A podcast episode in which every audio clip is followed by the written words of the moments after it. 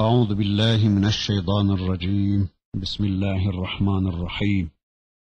الحمد لله رب العالمين والصلاة وأتم التسليم على سيدنا محمد المبعوث رحمة للعالمين. اللهم لا سهل إلا ما جعلته سهلا وأنت تجعل الحزن إذا شئت سهلا. اللهم علمنا ما ينفعنا وانفعنا بما علمتنا وزدنا علما برحمتك يا أرحم الراحمين. أشهد أن لا إله إلا الله وأشهد أن محمدا عبده ورسوله.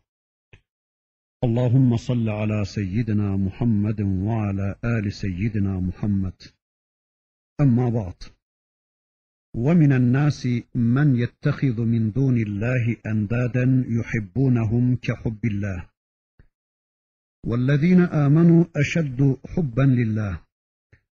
ولو يرى الذين ظلموا إذ يرون العذاب أن القوة لله جميعا وأن الله شديد العذاب.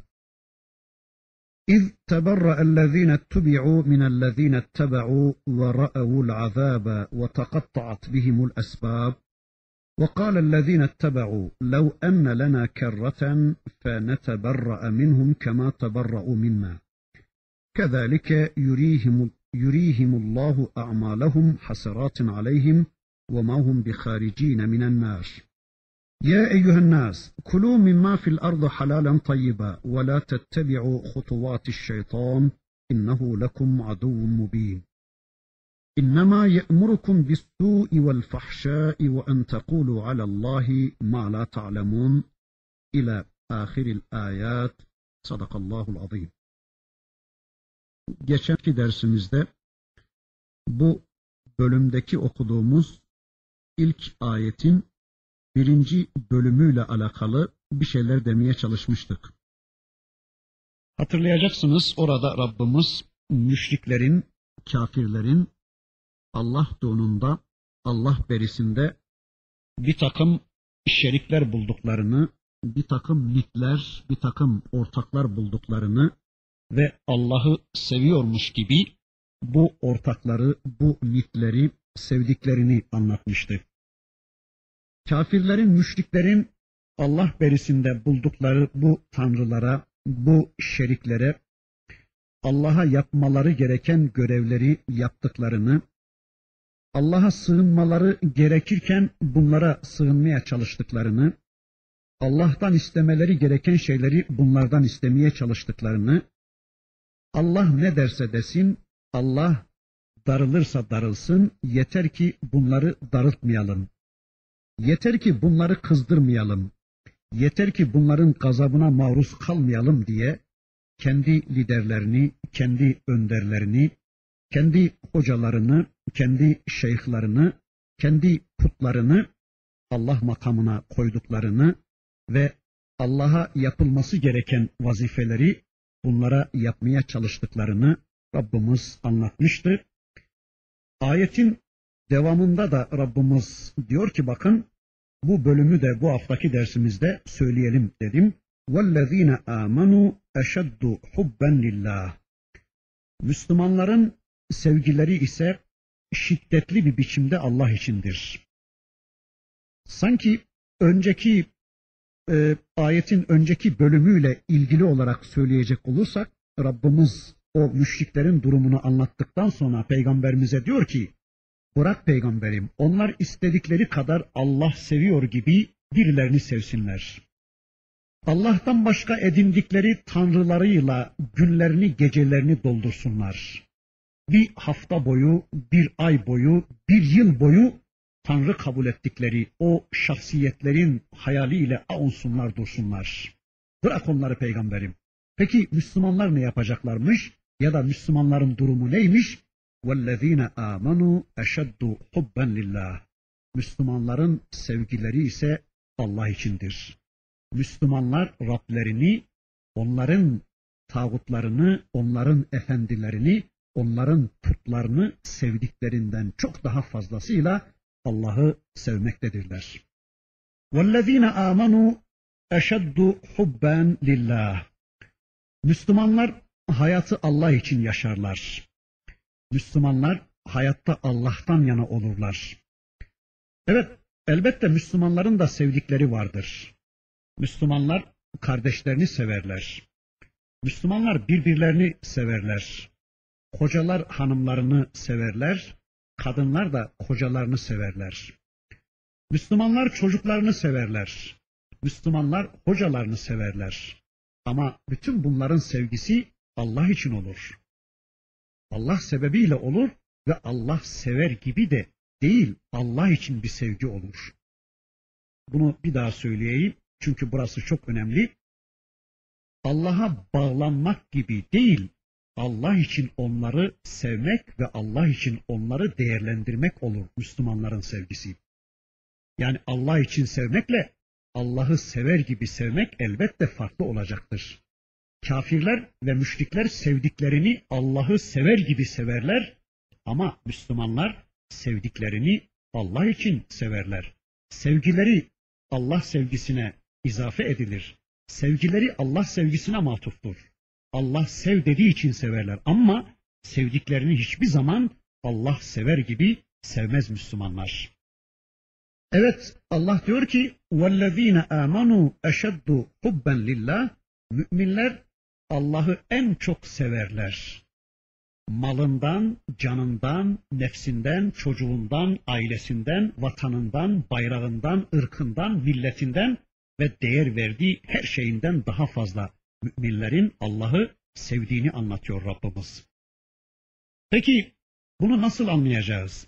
Yani bunun ispatı nedir? Bir adamın Allah'ı sevip sevmediğinin ispatı nedir? Bu sevginin ispatı nedir?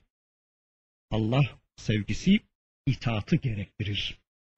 Yani sevginin ölçüsü itaattır.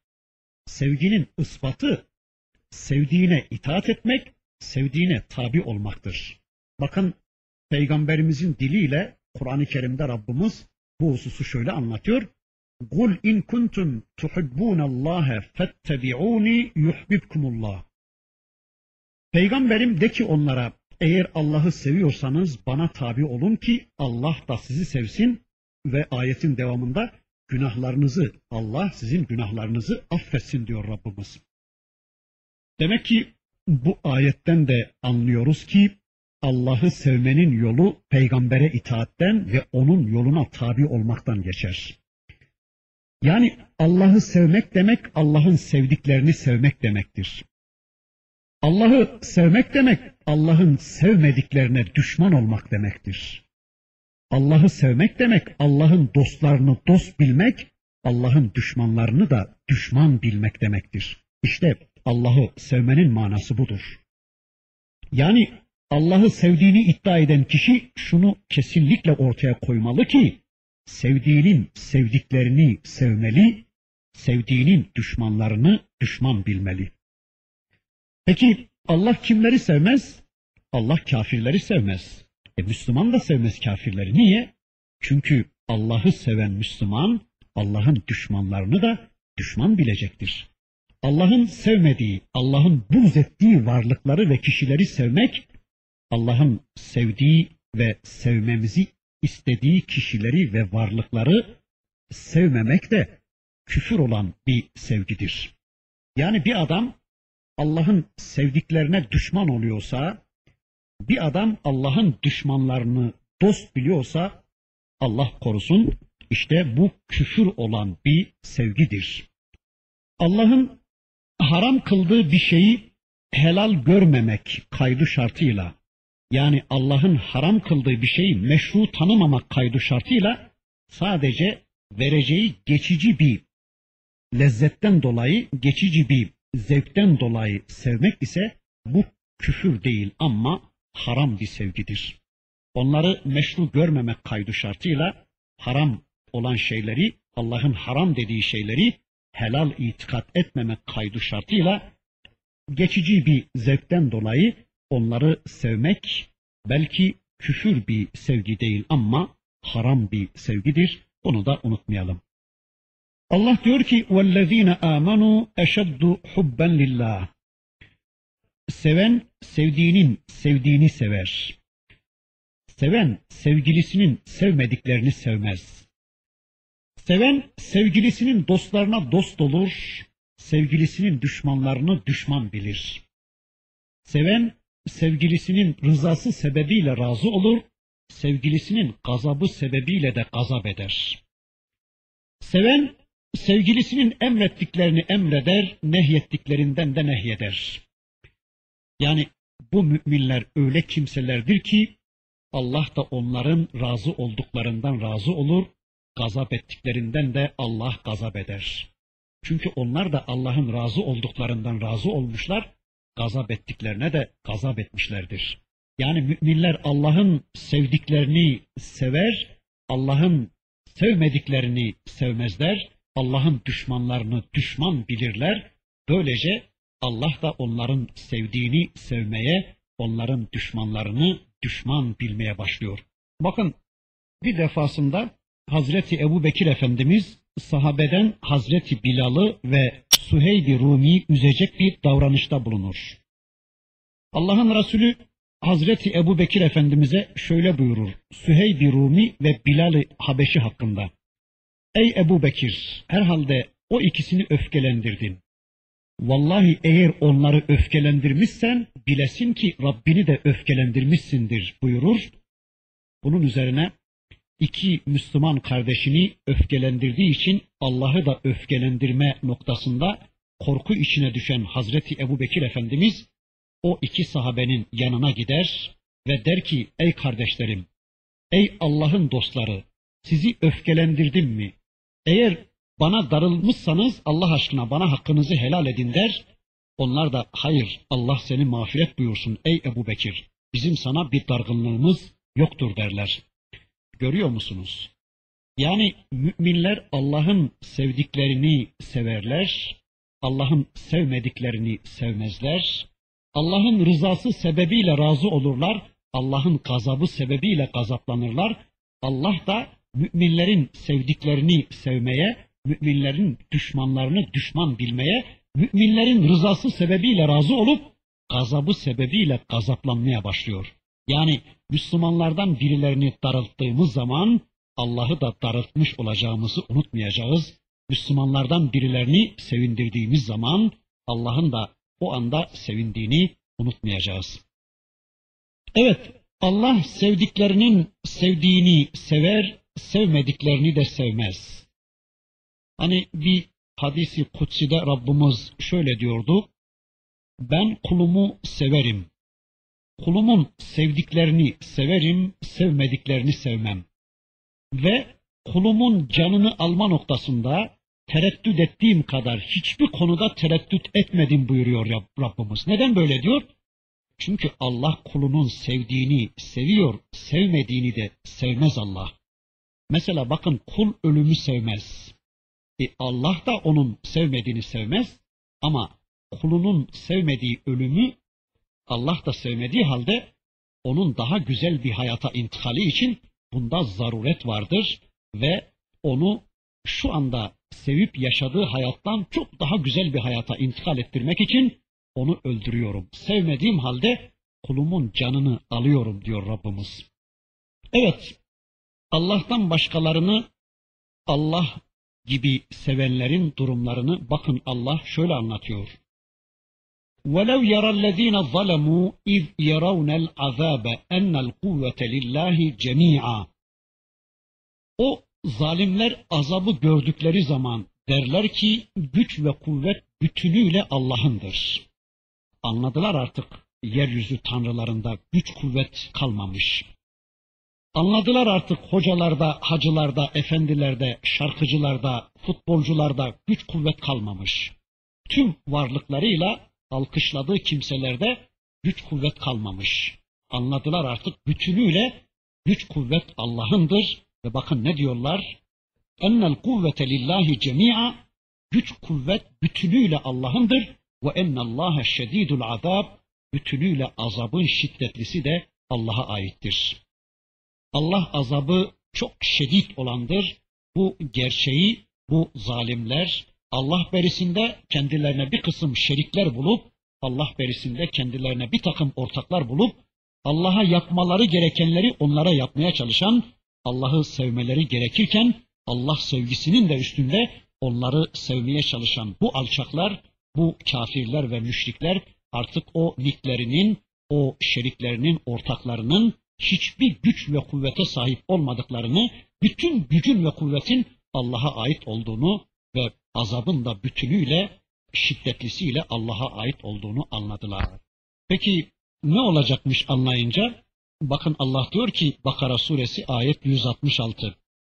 İz teberra'ellezine ttubi'u minellezine ttebe'u ve ra'evul azab. O zaman küfür öncüleri azabı görerek kendilerine tabi olanlardan kurtulmaya çalışacaklar. Azabı görerek küfür öncüleri kendilerine tabi olan metbularından kaçmaya çalışacaklar.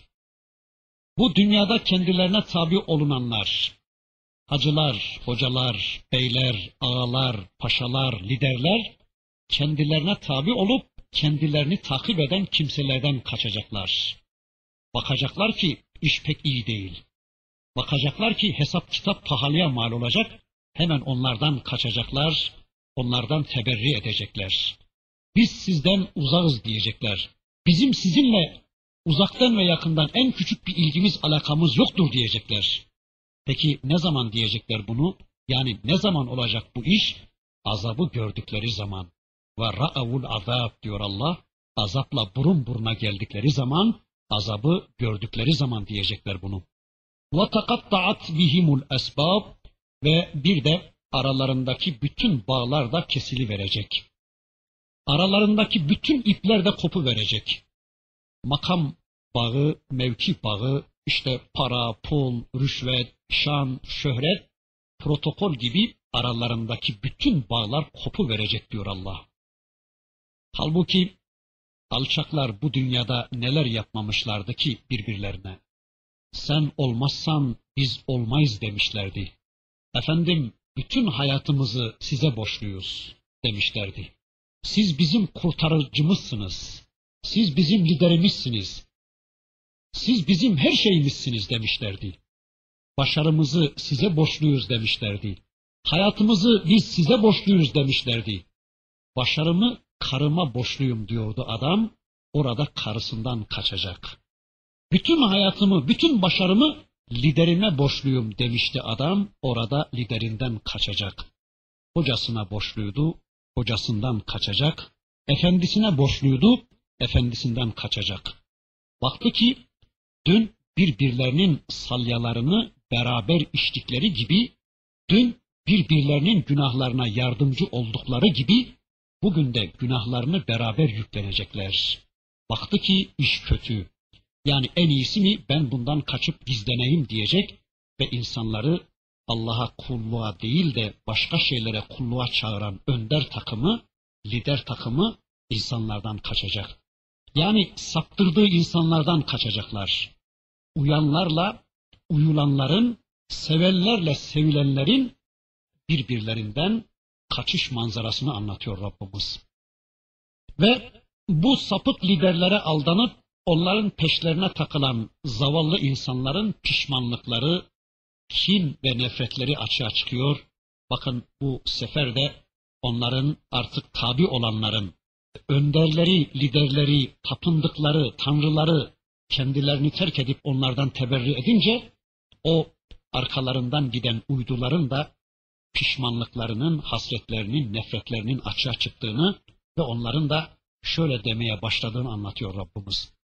Ayet 167 وقال الذين اتبعوا لو أن لنا كرة فنتبرأ منهم كما تبرأوا منا ve tabi olanlar bakın şöyle diyecekler. Ah keşke bizim için dünyaya tekrar bir dönüş olsaydı.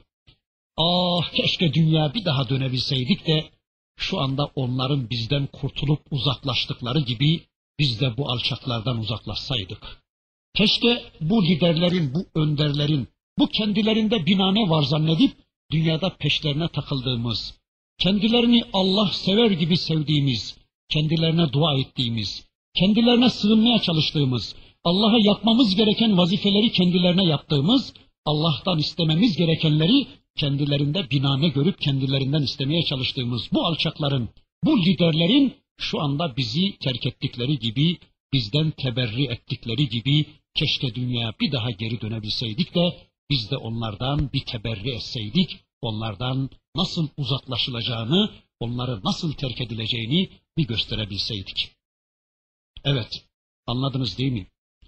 Tabi olanlar, onların arkasından gidenler de diyecekler ki, bu dünyada birbirlerini bilinçsizce takip edip, şuursuzca onları taklit edip, onların götürdüğü bir hayata evet diyen zavallı insanlar da diyecekler ki, şu anda sizin bizden kaçtığınız gibi, ah biz de sizden bir kaçabilseydik.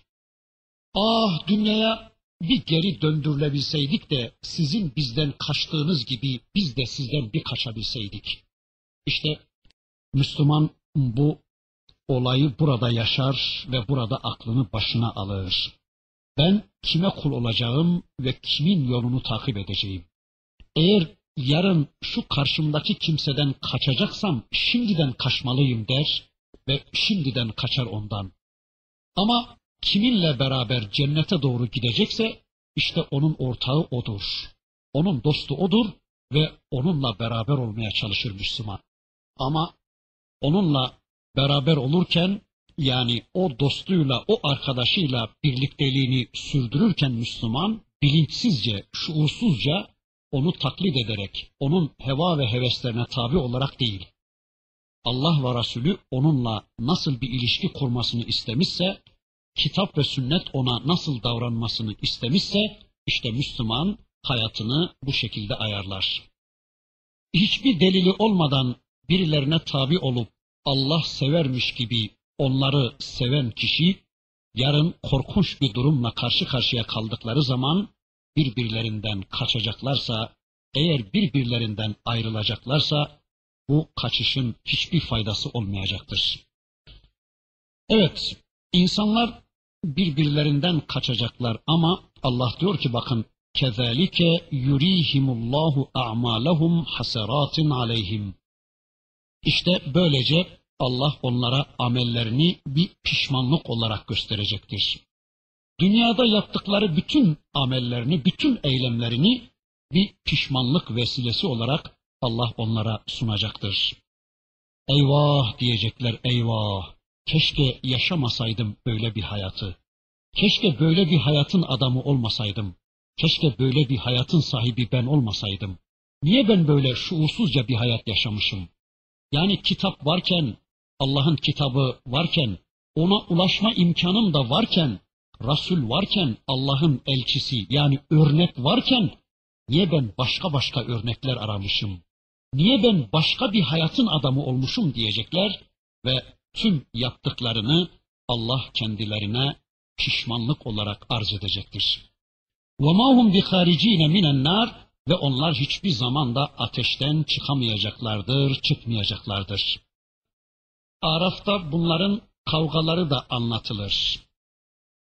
Şöyle diyecekler bakın, Ya Rabbi bunlara bizim azabımızın kat kat fazlasını ver Ya Rabbi. Yani uyanlar, uyulanlara, tabi olanlar tabi olduklarına yani önderlerine diyecekler ki, Ya Rabbi bunlara bizim kat kat azabımızı ver Ya Rabbi. Zira bizi bunlar saptırdı Ya Rabbi. Bizi bunlar saptırdı ya Rabbi. Bizim yolumuzu bunlar bozdu ya Rabbi diyecekler. Berikiler de diyecekler ki o önderler, liderler de diyecekler ki e zaten siz bize değil kendi heva ve hevesinize tabiydiniz diyecekler. Yani bizim bir gücümüz yoktu, bizim bir kuvvetimiz yoktu. Sizin havanızı, suyunuzu biz yaratmamıştık. Güneşinizi, hayatınızı, elinizi, ayağınızı biz yaratmamıştık. Bizim sizin üzerinizde en küçük bir gücümüz, kuvvetimiz yoktu. Biz bir göz kırptık, kalplerinizin ibresi o kadar gevşek insanlarmışsınız ki, biz sizin vicdanlarınızı satın almaya geldiğimizde, dünden razıymışsınız satmaya, dünden razıymışsınız bize tapınmaya ve hemen teslim oldunuz.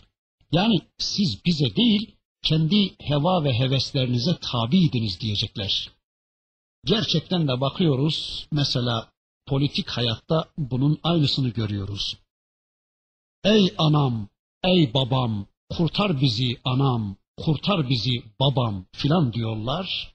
E, adamın işi bitti mi veya parti kapatıldı mı veya parti bitti mi veya adamın gelirleri bitti mi, hortumlar kesildi mi zaten bu bilmem neyin nesi diyor. Bunun bilmem nesini ne yapayım diyor. Yani basit menfaat hesapları işte. Bakanlık hesapları, dekanlık hesapları, müdürlük hesapları, ekonomik hesaplar. Yani dün birbirlerine fevkalade bağlanan adamlar bugün birbirlerinin baş düşmanı oluveriyorlar. Aralarındaki bütün ilişkiler biti veriyor, aralarındaki bütün bağlar kopu veriyor. Dün birbirlerini çok seven insanlar, Allah'tan çok sevmeye çalışan insanlar bugün birbirlerine düşman kesili veriyorlar. Yani biz sizi takip ettiğimiz için bu hale geldik diyenlere ötekiler de diyecekler ki zaten siz bizi takip etmiyordunuz. Siz kendi menfaatlerinizi takip ediyordunuz diyecekler. Allah'ın dinini bırakıp da dünyanın peşine koşan insanlardan hangi birisi menfaatlerini takip etmiyorlar da herkes keyfini, herkes menfaatini takip ediyor bugün.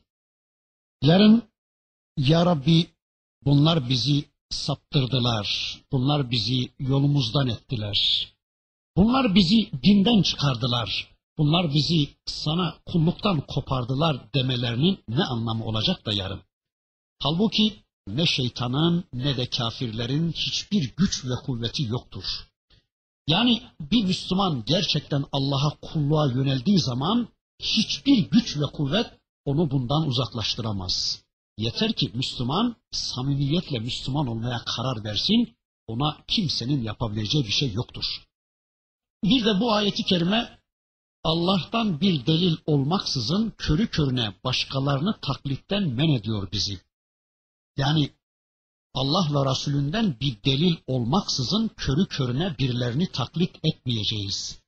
Birilerinin dediklerini yapalım, birilerini işte gözetleyelim, gözleyelim, onların bize sunduklarını kabullenelim ama onların bize sunduğuna Allah ve Resulünden delil isteyelim. Bu konuda delilin ne? Bu konuda Kur'an'dan bir delil var mı? Bu konuda Peygamber Aleyhisselam'ın hayatından bir delil var mı? Onu soralım. Onu sormadan da körü körüne insanlara tabi olmayalım. İnsanları taklit etmekten uzaklaşalım. İşte Rabbimiz bu ayeti kerimesinde bir de bizden bunu istiyor. Bir de Allah'a Allah'tan başkalarını ortak tutup onları Allah sever gibi sevmek, onları uyulacak varlıklar kabul ederek emirlerine, arzularına itaat etmek ve sadece Allah'a ait olan rububiyet ve uluhiyet sıfatlarını Allah'tan alıp bunlara da dağıtmak, yani Allah'a şirk koşmak yeryüzünde en büyük zulümdür. İşte Rabbimiz ayeti kerimesinde bize bunu anlatıyor. Bu zalimlerin sonu cehennemdir. Bundan sonra şirkin başka bir boyutuna dikkat çekerek Rabbimiz bakın şöyle buyuruyor. Ayet 168. Ya eyyühen nas kulu mimma fil ardı halalen tayyiba ve la tettebi'u hutuvati şeytan innehu lekum aduvun mubin. Ey insanlar yerdeki şeylerden helal ve temiz olmak şartıyla yiyin. وَلَا تَتَّبِعُوا خُطُوَاتِ şeytan ama sakın şeytanın izinden gitmeyin. Sakın ha şeytanın adımlarına tabi olmayın. İnnehu lekum aduvun mubin. Çünkü o size apaçık bir düşmandır diyor. Allah bu ayetiyle sanki bize şunları söylüyor. Ey insanlar! Sizler hepiniz Allah'ın kullarısınız.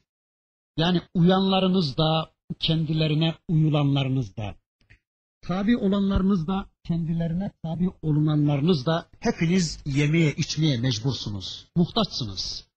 Allah'ın yarattıklarına muhtaçsınız. Öyleyse yeryüzündeki nimetlerin helallerinden ve güzellerinden yiyin ve de sakın ha şeytanın adımlarına uymayın.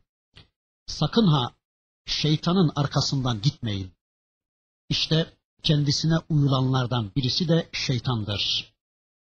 Şeytan bize helalleri haram gösterir, haramları helal gösterir. Mesela tereyağları size haram ama başkalarına helaldir der şeytan. Veya kadınlar size haram, başkalarına helaldir der. Aman diyor Rabbimiz, Allah'ın haramlarını kimse helal kılmasın. Allah'ın helallerini de kimse haram kılmasın. Bu toplumda bela sadece haramların helal kılınması değil, aynı zamanda helallerin de haram kılınmasıdır. Zaten şirkin en önemli özelliklerinden birisi de budur. İşte görüyoruz, önünde bir sürü helaller var ama yaklaşamıyorsun. Haramdır sanki onlar. Ama nice helal diye sunulan şeyler de aslında bu müşrik toplumun bize sunduğu haramlardır. Allah diyor ki sizler ey Müslümanlar kesinlikle haram ve helalleri belirleme konusunda şeytana tabi olmayın. Veya kendinize göre haram ve helal belirleme durumunda olmayın. Bu konuda kıstas vahidir. Allah'ın haram dedikleri haramdır, Allah'ın helal dedikleri de helaldir. Allah'ın kitabında ve Resulünün sünnetinde neleri haram bulmuşsanız onları haram bilin, ona tabi olun. Yine neleri helal bulmuşsanız onları da helal bilip onlara tabi olun. Ve bilesiniz ki şeytan sizin için çok açık bir düşmandır. İnnemâ ye'murukum bis-sû'i vel-fahşâ'i ve en tekûlû alallahi ma la ta'lemun. Ayet 169. Muhakkak ki o şeytan size kötülük ve fahşa emreder. Ve en tekulu alallahi ma la ta'lemun ve de Allah hakkında bilmediğiniz şeyleri söylemenizi emreder size diyor Allah. Allah hakkında bilmediğiniz şeyleri söylemenizi emreder o şeytan size. Nasıl? Mesela bana göre Allah böyle olmalı. Bana göre Allah böyle demeli. Bana göre Allah şöyle demeli diyerek bana göre bunları Allah haram kılmalı, bana göre Allah bunları helal kılmalı diyerek sizin Allah hakkında düşüncelerinizi bozmaya çalışır şeytan. Veya Allah kanunlarına muhalif kanunlar yapmaya yönlendirir sizi. Öyleyse kesinlikle şeytan vahiylerini dinlemeyeceğiz. Kesinlikle ama. Hep Allah'ın vahyini dinleyeceğiz. Allah'ın helal dediği helaldir, Allah'ın haram dediği de haramdır. Allah doğruyu söyler, Allah güzeli söyler diyeceğiz ve kesinlikle haram ve helal konusunda şeytan vahiylerini dinlemeyeceğiz. Eğer bugün insanlar Allah'ın kitabını ve Resul-i Ekrem'in sünnetini yani Allah'ın vahyini dinlemekten vazgeçerler, vahyin üzerini kapatırlarsa mecburen onların hayatında şeytan vahiyleri gündeme gelecek ve onlar o konuda haram helal belirleme konusunda şeytanın adımlarına tabi olmak zorunda kalacaklardır. Allah diyor ki bakın şeytan size fahşayı emreder. Fahşa fuhuştur. Ama sadece fuhuş değildir tabi bunun manası. Fahşa, fahiş ve aşırılıklar demektir. Öyleyse maddi ve manevi tüm aşırılıklar demektir fahşa.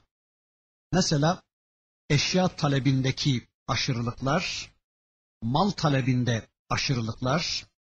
Bugün mesela adam yedi sülalesini besleyecek kadar parası var ama yine de mal talebinde koşturuyor.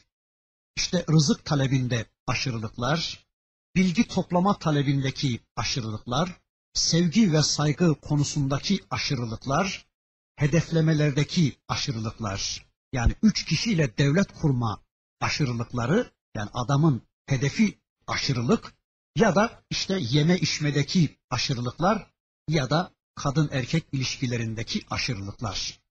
İşte şeytan size maddi manevi tüm bu konularda aşırılıkları emreder diyor Allah. Yine Kur'an'ın pek çok yerinde görüyoruz Rabbimiz buyurur ki tilke hududullah fela ta'teduha. Bunlar Allah'ın hudutlarıdır. Bunlar Allah'ın sınırlarıdır ve bunları asla aşmayın. Bu sınırları aşmayın. وَمَنْ يَتَعَدَّ حُدُودَ اللّٰهِ فَاُولَٰئِكَ هُمُ الظَّالِمُونَ Kim Allah'ın sınırlarını aşarsa işte onlar zalimlerin ta kendileridir diyor. Yani anlıyoruz ki bu saydıklarımın hepsinde durulacak bir sınır vardır. Yani durulacak bir nokta vardır. Mesela çoğumuzun demin de ifade ettim bugün yata gitsek yedi sülalemizi besleyecek kadar malımız mülkümüz varken yine de durulacak bir nokta tespit etmeden kimi insanlar dünyanın kulu kölesi olmuşlar değil mi? Yani adam dünyanın peşine öyle bir takılmış ki sanki aç adam. Halbuki yata gitse yani yedi sülalesini besleyecek kadar parası var adamın yine de dünyanın kulu kölesi olmuş. Öyle kulu kölesi olmuş ki öyle rızık peşine takılmış ki ne çoluk çocuğunu eğitecek vakti kalmış, ne hanımına ayet ve hadis anlatacak vakti kalmış, ne bir hasta ziyareti yapacak vakti var, ne de Allah kullarına Allah dinini ulaştıracak, kendisi tanıyacak, Allah kullarını tanıdığı bu dinle diriltecek en küçük bir vakitleri, en küçük bir zamanları bile kalmamış. İşte Allah diyor ki şeytan insanlara bu tür fahşaları emreder.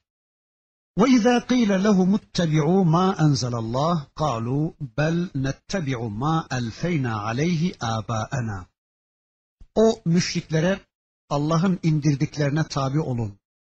Allah'ın gönderdiği kitaba tabi olun denildiği zaman derler ki hayır biz atalarımızı neyin üzerinde bulmuş isek ona tabi oluruz. Bizim kitaba da ihtiyacımız yoktur, bizim sünnete de ihtiyacımız yoktur. Biz atalarımızı neyin üzerinde bulmuşsak biz sadece ona tabi oluruz. Onun dışında bizim başka bir şeye ihtiyacımız yoktur derler.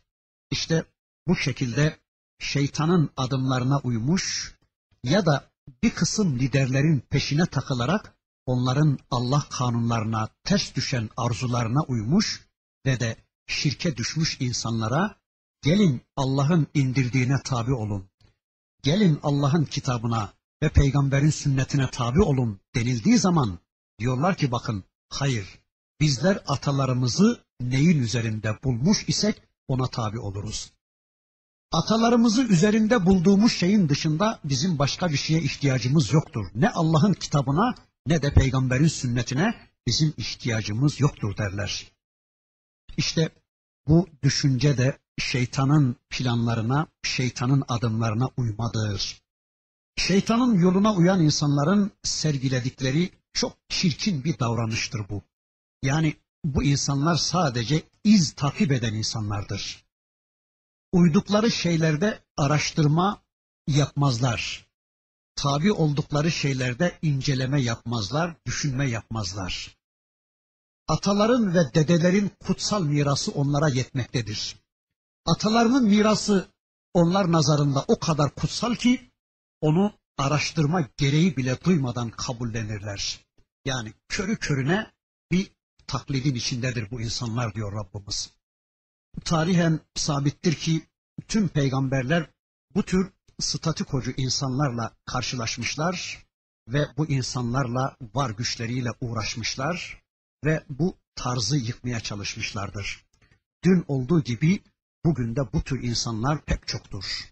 Bizim kitaba ihtiyacımız yoktur. Bizim peygamberin sünnetine ihtiyacımız yoktur. Biz ecdadımızı, atalarımızı neyin üzerinde bulmuşsak, ecdadımızdan, atalarımızdan yol olarak, din olarak, usul olarak bize ne intikal etmişse, bize o yeter mantığında böyle pis bir taklite kapılmış, bugün de yığınlarla insan görmek mümkündür. Bakın Kur'an bu şekilde akıllarını kullanmayarak atalarını kutsayıp kör bir taklitle onların yolunu takip etmeye çalışan insanları şöyle uyarır. اَوَلَوْ كَانَ آبَاؤُهُمْ لَا يَعْقِلُونَ شَيْئًا وَلَا يَهْتَدُونَ Ya ataları bir şey anlamaz ve doğruyu da bilmez idiyseler. Yani bu durumda yine uyacaklar mı onlara? Bakın bu ayetiyle Rabbimiz atalarını kutsayıp kayıtsız şartsız onları takip eden kişileri bu kutsadıkları atalarının kişilik ve kimlikleri üzerinde akli düzeyleri ve fiili gidişatları üzerinde ciddi bir inceleme yapmaya çağırıyor. Yani bir inceleyin şu atalarınızı. Biz atalarımızın dinine tabiiz diyorsunuz. Yol olarak bize atalarımızın yolu yeter diyorsunuz. E bir inceleyin bakalım. Atalarımızın hayat tarzı neydi? Nereden kaynaklanıyordu? Gerçekten atalarınız bilerek mi bunu yapmışlardı? Allah'ın kitabına, peygamberin sünnetine teslim mi olmuşlardı? yoksa kendi işkembe kübralarından mı bu hayatı ortaya koymuşlardı? Bunu incelemeye çağırıyor Rabbimiz. Yani tamam ataları doğruysa, ataları doğru yoldaysa onlara uymak caizdir. Ama ya onlar hiçbir şey bilmeyen, ya onlar Kur'an ve sünnetten habersiz bir hayat yaşayan insanlarsa e, o zaman da uyacaklar mı? İşte bunu kitap ve sünnet ışığında değerlendirmemizi istiyor Rabbimiz. Çünkü biliyoruz ki bu konuda kıstas vahidir. Vahye uyanlar doğrudur, vahye mutabakat etmeyenler kimden intikal ederse etsin, kimden gelirse gelsin bunların hepsi batıldır, hepsi boştur diyoruz. Öyleyse Allah'ın hükmüne uygun olup olmadığına bakmaksızın atalardan kalma adetlerin, törelerin peşine takılmak kesinlikle caiz değildir. Kur'an bu taklit yolunun hele hele inanç konusunda insanı hataya sürüklemesini asla mazur görmemektedir.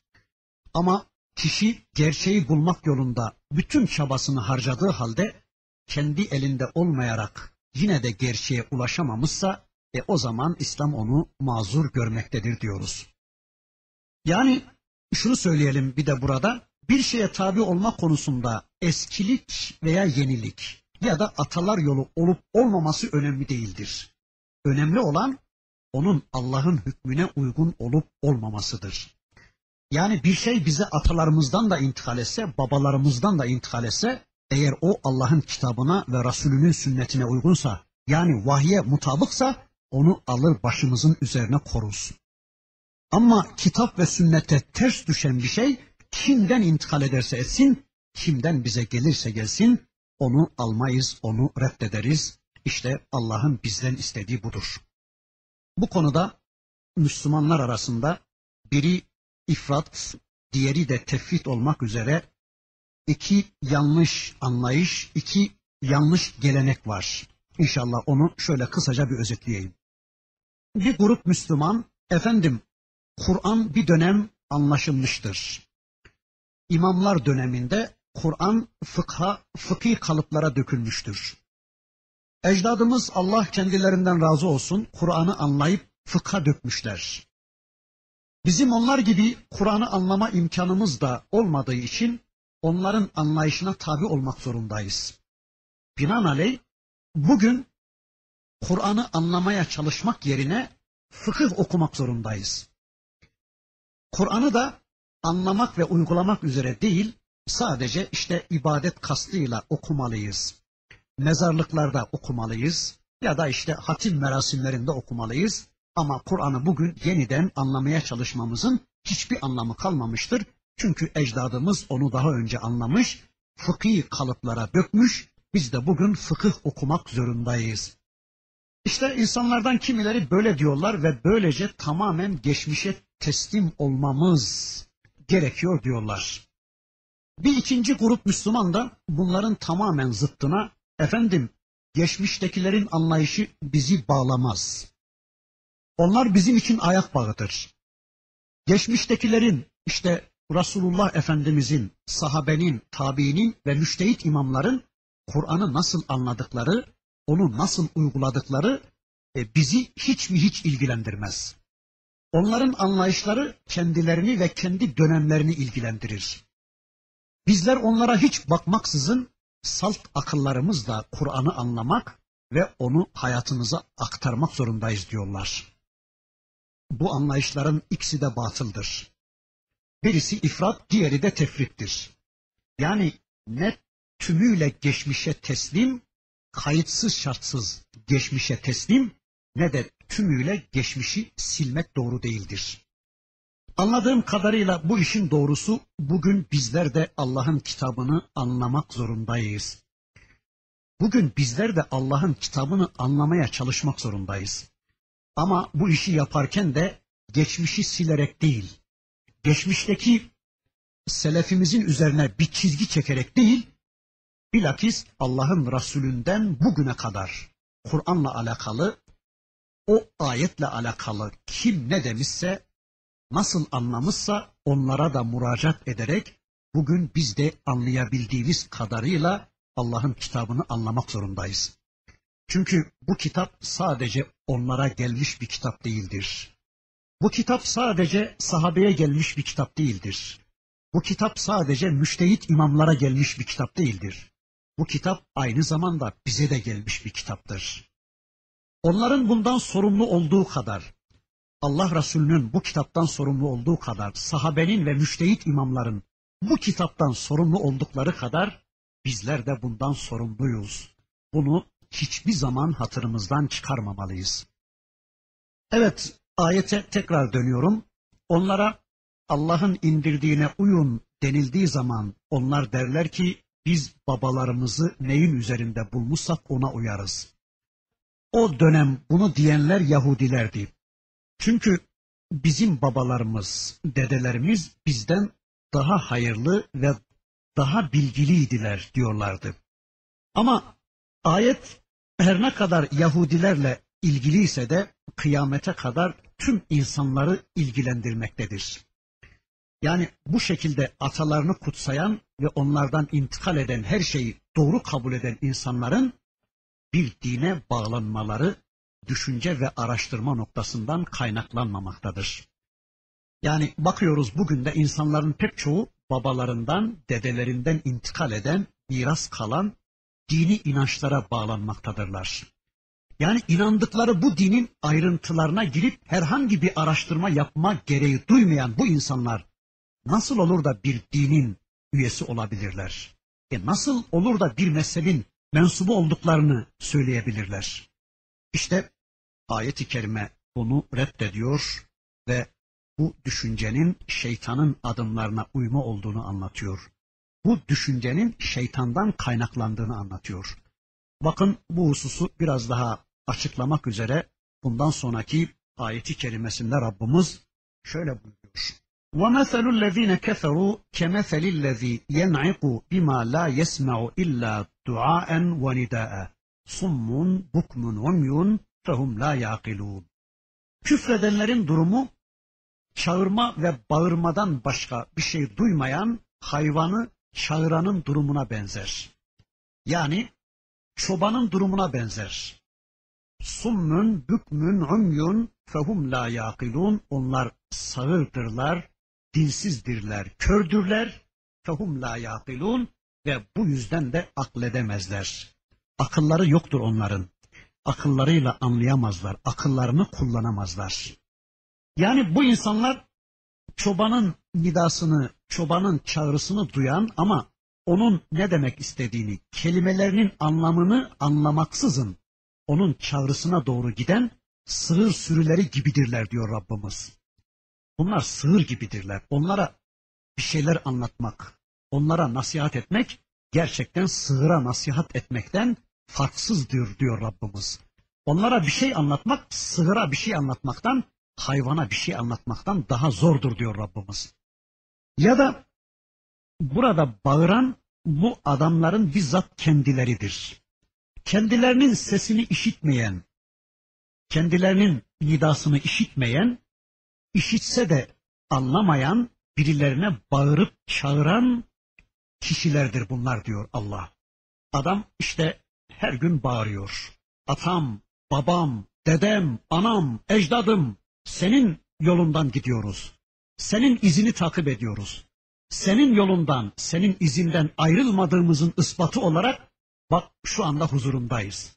Huzurunuzu huzursuzlara bozdurmayacağız filan diyorlar ya, işte bağırıp çağırıyorlar ya ama berikisi hiç duymuyor yani.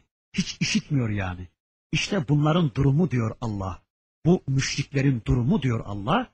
Hiçbir şey işitmeyen, kendilerini duymayan, tıpkı çobanın sesine doğru gelen birilerine bağırıyorlar. Kendilerine icabet edemeyen, kendilerini duymayan birilerine bağırıp çağırıyorlar diyor Allah.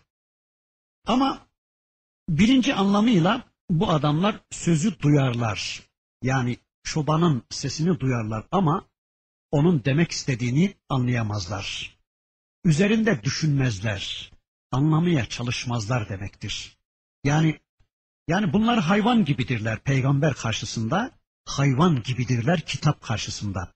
Nasıl ki hayvan çobanın bağırıp çağırmasına tabi olur ama çobanın ne demek istediğini anlayamaz ya. Çobanın cümlelerinin ne anlama geldiğini anlayamaz, kavrayamaz ya. İşte bunlar da Allah kitabı karşısında, Allah'ın elçisinin sünneti karşısında, işte çoban karşısındaki sürüye benzer bunlar. Yani söyleyenin sözünü anlamak için akıllarını, kalplerini, gözlerini, kulaklarını kullanmak istemezler.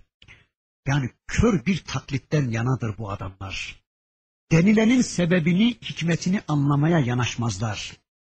Söyleyen kim olursa olsun, herhangi bir kişiden İslam hakkında bir söz duydukları zaman hemen ona tabi olurlar. Yani çoban karşısında sürülerden farksızdır bu adamlar diyor Allah.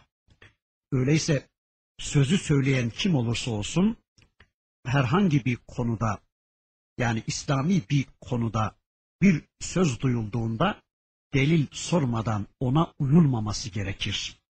İşte Rabbimiz ayeti kerimesinde bize bunu anlatıyor. Çünkü onun dediği şey yanlış olursa ona uyan kişilerin Allah katında herhangi bir mazeretleri olmayacaktır. Birisi din adına bize bir şeyler söyledi, şöyle yapın ya da böyle yapmayın dedi. Eğer biz ondan delillerini sormadan onun dediklerine tabi olursak, e, o da yanlış çıkarsa yarın o konuda Allah huzurunda bizim hiçbir mazeretimiz olmayacak.